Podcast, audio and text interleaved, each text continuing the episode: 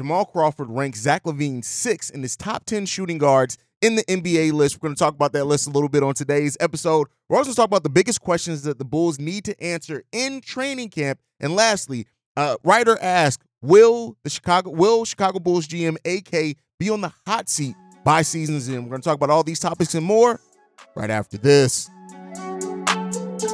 You are now tuned in to Chicago Bulls Central, your number one spot for all things Chicago Bulls, hosted by Hayes. What's going on, Bulls fans? Welcome to another episode of Chicago Bulls Central, your number one spot for everything Chicago Bulls related. I'm the host, Sir Hayes, holding it down for the channel. You guys can follow the channel, more importantly, at Bulls Central Pod on every social media platform we happen to be on. With that being said, let's go ahead and get into the content for today. And first, though, we're going to be talking about Jamal Crawford's ranking of the top ten shooting guards in the N B A, and Zach LaVine rate, rate, uh, being ranked sixth on this list. So his top ten is Devin Booker, Anthony Edwards, Jaylen Brown, Donovan Mitchell, Bradley Beal, Zach LaVine, Klay Thompson, DeJounte Murray, Tyrese Maxey, and Austin Reeves to round out the top ten on that list. Now, you know, he was doing this live stream on Bleacher Report, and a lot of people had the question of Austin Reeves being ranked in the top ten. And, you know, here's what I'll say, is I think Jamal Crawford can be a little bit of a prisoner of the moment, but I also think that maybe Jamal Crawford sees a little bit of himself in a player like Austin Reeves, right? I mean, as far as, like, a player that really had to to grind to, like, show and prove that he deserves his his his spot, right? And to be a player that really fits in and is, isn't a star-level player at all, even though one could say if you're ranking him in the top ten shooting guards, what are you trying to say there? But, like, I do think that, you know, he sees maybe a little bit and he respects that as an athlete on what Austin Reeves has had to do to really get to that point that he's made it in the N B A, getting paid this offseason, things like that. Other people did have issue with Klay Thompson being ranked seventh on this list, considering, you know, how hurt Klay Thompson has been and things like that recently. Um, but let's talk about Zach LaVine being ranked sixth on this list. Right. And it it really does put in perspective, I think, and I say this all the time, when it comes to being a fan of a team, when you're so zoomed in on a team, you do one of two things, right? You either overvalue or undervalue them because you see their flaws so much because you watch the team day in and day out. You start undervaluing them for what they are around the league. And Zach LaVine being ranked in the top ten should be a surprise to nobody. Zach LaVine is absolutely a top ten shooting guard in this league. And honestly, hopefully this season, with being healthy and making some improvements and, and minor adjustments to his game and, you know, just stepping up in the right moments instead of making mistakes, he can even be higher on this list. Zach LaVine is an absolute talent on the Chicago Bulls team. And when you have players and people who try to, you know, really come at him and say and, you know, judge him for things that he's never been, right, or never said that he was, no, Zach LaVine is not a number one on a championship team. Zach LaVine is not a generational talent. He is not the type of player that's going to just By, solely just within his own is going to push you to get like get out the first round of the playoffs or something like that. We've seen that. We know that. We understand that. I think even the most uh, optimistic people when it comes to Zach LaVine can admit that that's just not who Zach is. But to to act like Zach LaVine is still not one of the top players at his position in the N B A is just asinine. And Zach LaVine still has to prove it. He has to stay healthy. He has to come in and, and just step up in the biggest games possible. And that's why, and everything that I've talked about with Zach and the expectations heading into next season, it's really built around strictly him stepping up in the right moments, making the right decisions, right? Not allowing the refs to get in his head, not doing the dribbling off his foot things in crunch time, right? That's what we want to see from Zach, better decision-making. But Zach's skill set and what he has and what he's shown himself to be when he's fully healthy is one of the best players, one of the best scorers in the game of basketball. And so, you know, it was good to see a player like Jamal Crawford, who, you know, is, is well-respected and, you know, especially being a former Bull, we really have an affinity for Jamal Crawford. I'll say that for myself that I do.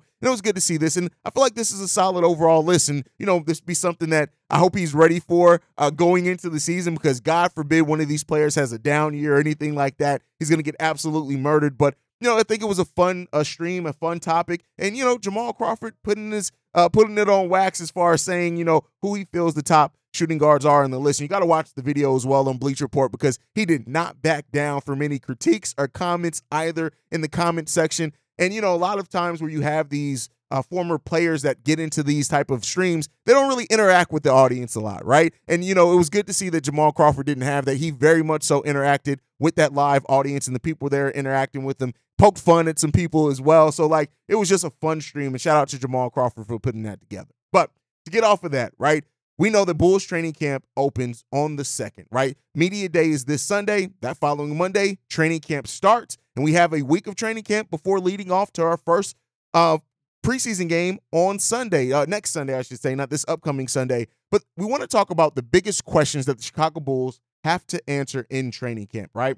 And so the first one is who your starting point guard is going to be, right? You have Uh, Coby White, you have Jevon Carter, who are kind of the front runners that most people are thinking. Outside, some people still think that Ayo Dosunmu has a chance to maybe still win that position. I'm kind of out on that part of it. But when it comes down to it, right, I think that the decision at who's going to be the starting point guard drastically changes how this team plays, right? And that's not to say Coby is no slouch anymore defensively. At least in the last two seasons, he's really shown that he's made steps and strides defensively. But he's still not the defender that Jevon Carter is. And he's also not the shooter that Jevon Carter is, but he's a better scorer than Jevon Carter is, at least on paper, a more versatile scorer, right? So having those one of those two players in your starting point guard role, to me, it changes a lot of what I would how I would run the offense, right? If you have Jevon Carter out there, you can still run some things through him, but I still think Billy Donovan's, I mean, Billy Donovan, that uh, that De- DeMar DeRozan is still going to have most of the primary ball handling uh, opportunities.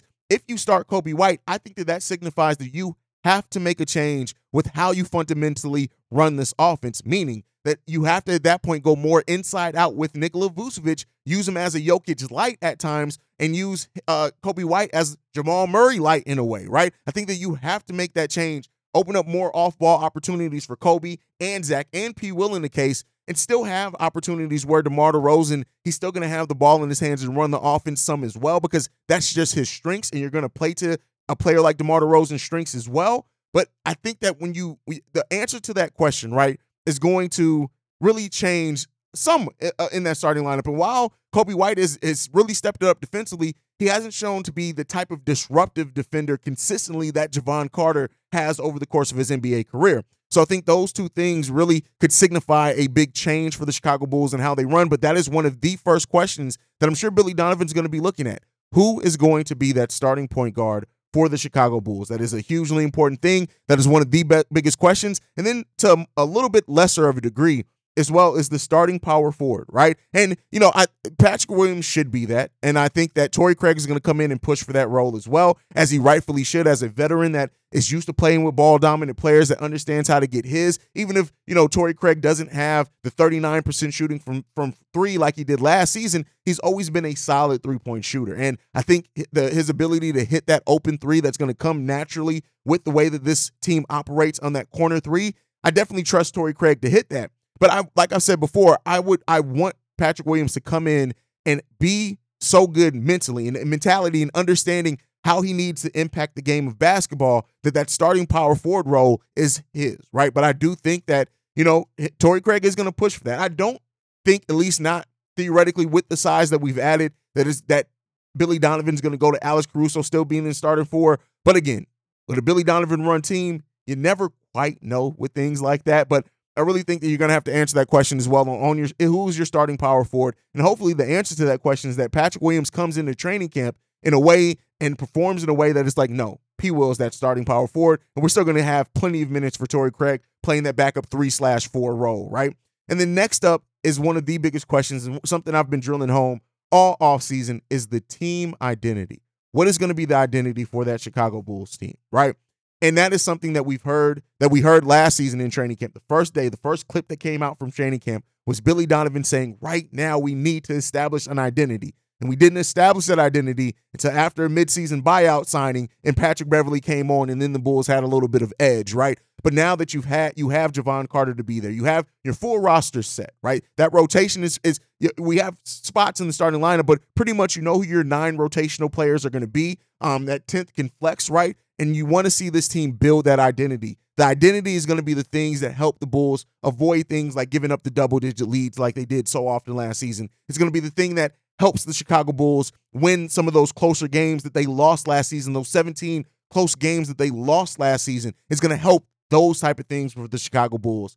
That's what you really want to see this Bulls team get to, I feel like, and the team identity and how you build that out in training camp is going to be one of the most important things to establish right away and early in training camp. And if the Bulls can do that, that then kind of sets that tone, right? And it kind of sets that expectation for everyone going into that area. And so that's what we hope. And then lastly, the last question that I think that we're going to have to get an answer over through training camp or start feeling like, um, and then it's going to be more so answered in the season though, is, but it's, is there a future with this core, right? When you look at this core three, Nikola Vucevic has already said it. This may be the last run with this core three of players because DeMar DeRozan being a free agent, things like that, right? But is there a legitimate future with this core? And outside just the core three, right, you got to look at those young core players as well, right? And Coby White, Ayo Dosunmu, Patrick Williams, Dalen Terry, Julian Phillips, right? What is that?